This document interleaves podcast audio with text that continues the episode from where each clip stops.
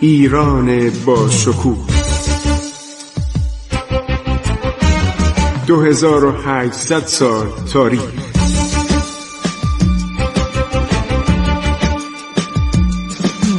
عبور از تاریخ.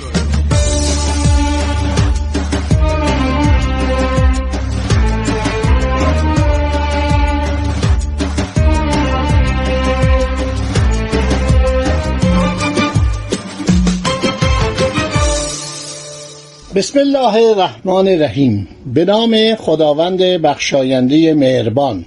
با سلام و عرض احترام به حضور شما شنوندگان عزیز رادیو جوان من خسرو معتزد با شما صحبت می کنم در برنامه عبور از تاریخ. شنوندگان محترم ما برای شما تعریف کردیم که محمود افغان شکست بزرگی از لطفعلی خان داغستانی لکسی. سردار کل قشون ایران می‌خوره و عقب نشینی می‌کنه به طرف قندهار.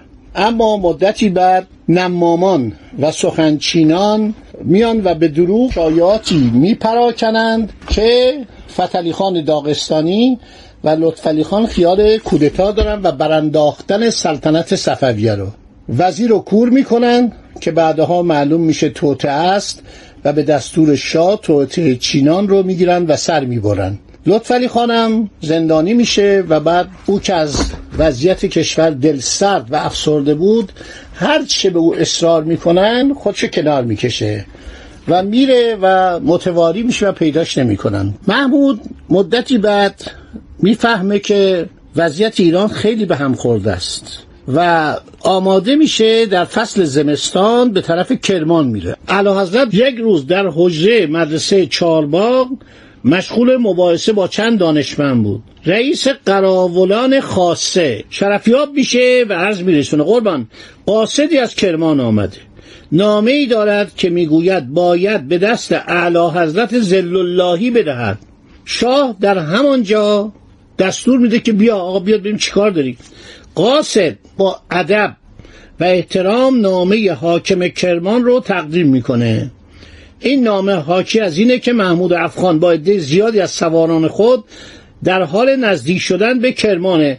اعلی حضرت برای ما توپخانه بفرستید و سرباز بفرستید سوار نظام بفرستید. احتمال سقوط شهر میره. هر شود که شاه محمد قلی خان صدر اعظم رو احضار می‌کنه. نامه میده بهش. میگه تکلیف چیه؟ محمد قلی خان خیلی آدم تنبلی بوده برخلاف اون فتلی خان داغستانی. نامه رو می‌خونه میگه قربان خاطر مبارک آسوده باشد. شما تشریف ببرید. عرض شود که به همون قصد سعادت آباد. وقت علا حضرت بی خود می‌گیرن. این حاکم کرمان خیلی آدم درویه این می‌خواد یه مقداری از علا پول بگیره. و شما رو ترسونده این محمود افغان کیه؟ سرداران بزرگ عثمانی شکست خوردن. ازبکان شکست خوردن. شما دولت صفویه دولت پرتغال دولت بوریغال بهش می‌گفتن. دولت پرتغال شکست داد دولت اسپانیا رو شکست داد. حالا این محمود افغان یه آدم عوام بیچاره. اینو ولش کنید. علازت خودتون رو ناراحت نکنید. به نظر من این حاکم کرمان قلوف کرده و شاهنشاه باید مسئله فرستادن کمک رو کنار بذارید. خیال شاه راحت میشه. به شاه می‌گوین شما هیچ ناراحتی نداشته باشید. این حاکم کرمان می‌خواد از اعلی حضرت مقداری پول بگیره. خب این شاه هم آروم میشه و میگه بسیار خب حالا که اینطوره ما دیگه کمکی نمیفرستیم و خودشون می‌دانن مردم کرمان و این افاقنه این قلیجایی ها. فکر کنید دو تا تایفه از ایران بودن مثلا. چون اون موقع این شهر قنده ها یه شهر تاریخی بود جزو امپراتوری ایران بود.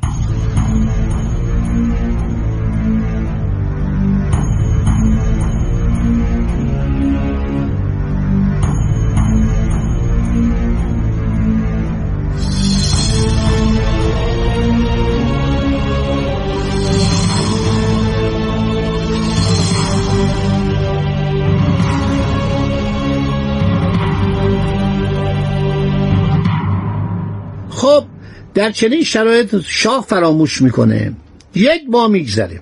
بعد از یک ماه یک قاصد دیگه میاد. هنگام غروب آفتاب. و میگه من باید به حضور اعلیحضرت برسم. شاه میگه خب بیاد اشکالی نداره. میاد در حرم سرا شرفیاب میشه حرم سرا رو خلوت می‌کنن. قاصد نامی از طرف خان یزد داشت.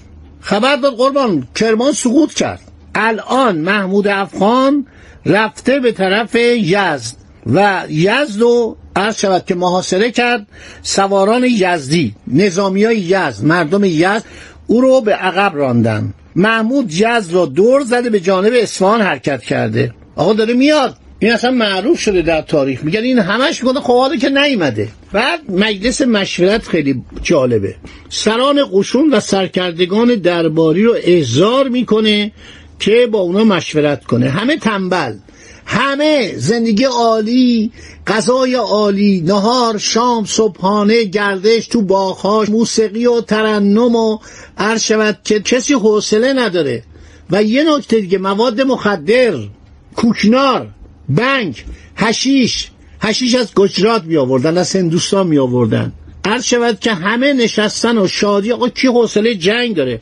قاصد بعدی میاد. قاصد بعدی میاد آقای منجم باشی میاد رمال باشی میاد چند نفر دیگه میان از این آدم ها دور تا دور شاه جمع میشن. شاه میگه که شما خبرها رو شنیدید گفتم بله قربان.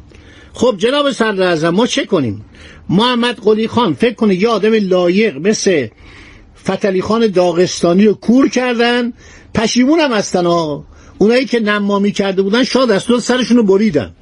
اعدامشون کردن. حالا یه آدم تنبل عرض شود خوشگذران بیخود و درباری مفتخور اومده حضور اعلی حضرت به عنوان صدر اعظم.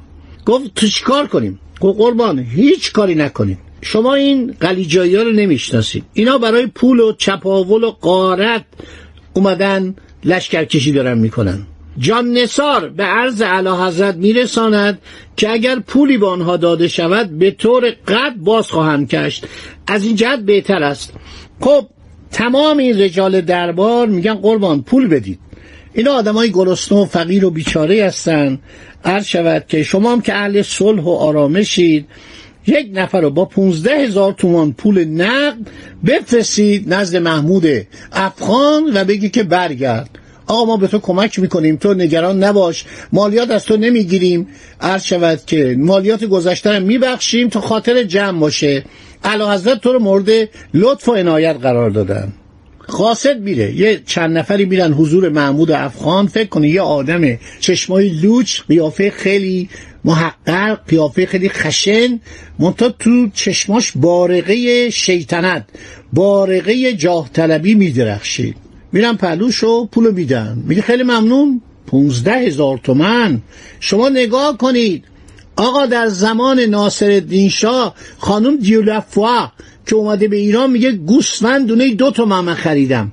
پانزده هزار تومان میدم به محمود افغان. پولو می‌گیره. میگه خیلی ممنون ولی من بر نمیگردم. من باید بیام اصفهان رو بگیرم.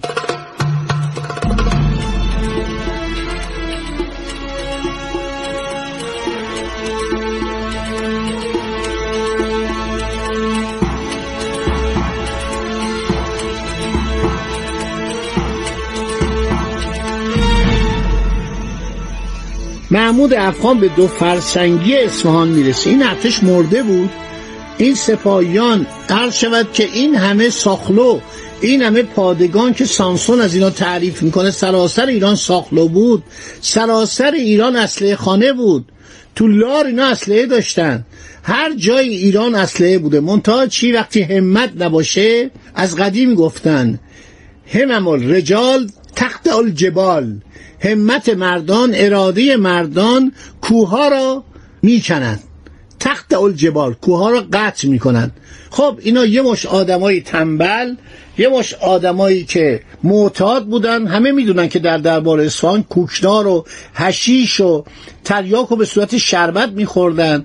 عرض شود که تمام مواد مخدر مصرف می‌شد. بنگ. اینا حال جنگ نبودن که. محمود افغان به دو فرسنگی اصفهان می‌رسه. عده نفراتش در حدود 25 هزار نفر بود. توپ هم نداشت.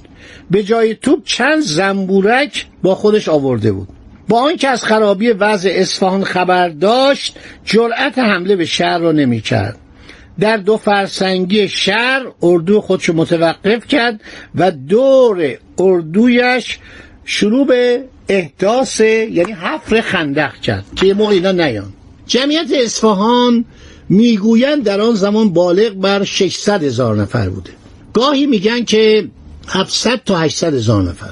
100 هزار سوار قزلباش در اون شهر به سر می بردن سران لشکر شاه سلطان حسین همه تنبل.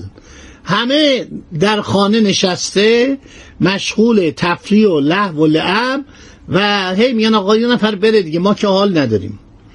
محمود افغان یک هفته در دو فرسنگی اصفهان متوقف شد. از طرف سران لشکر اصفهان اقدامی به عمل نیامد.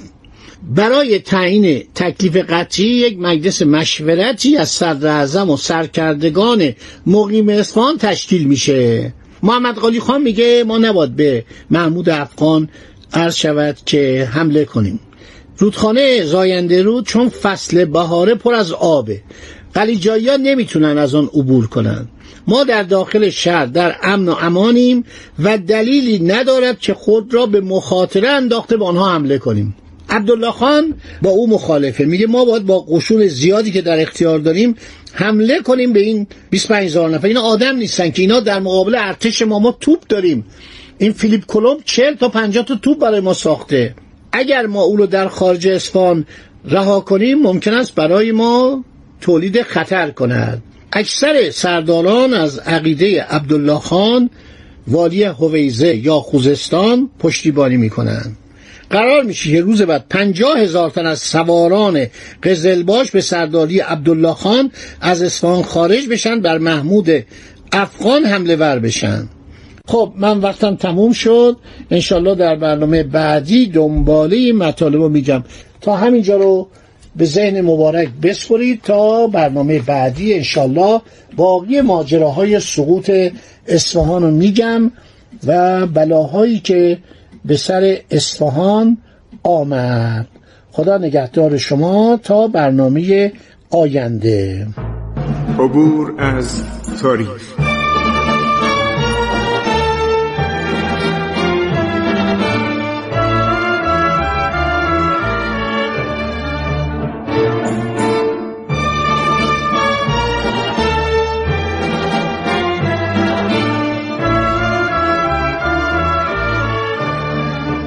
ایران با شکوه. 2800 سال تاریخ. سرگذشت ایران ما به روایت خسرو معتزد.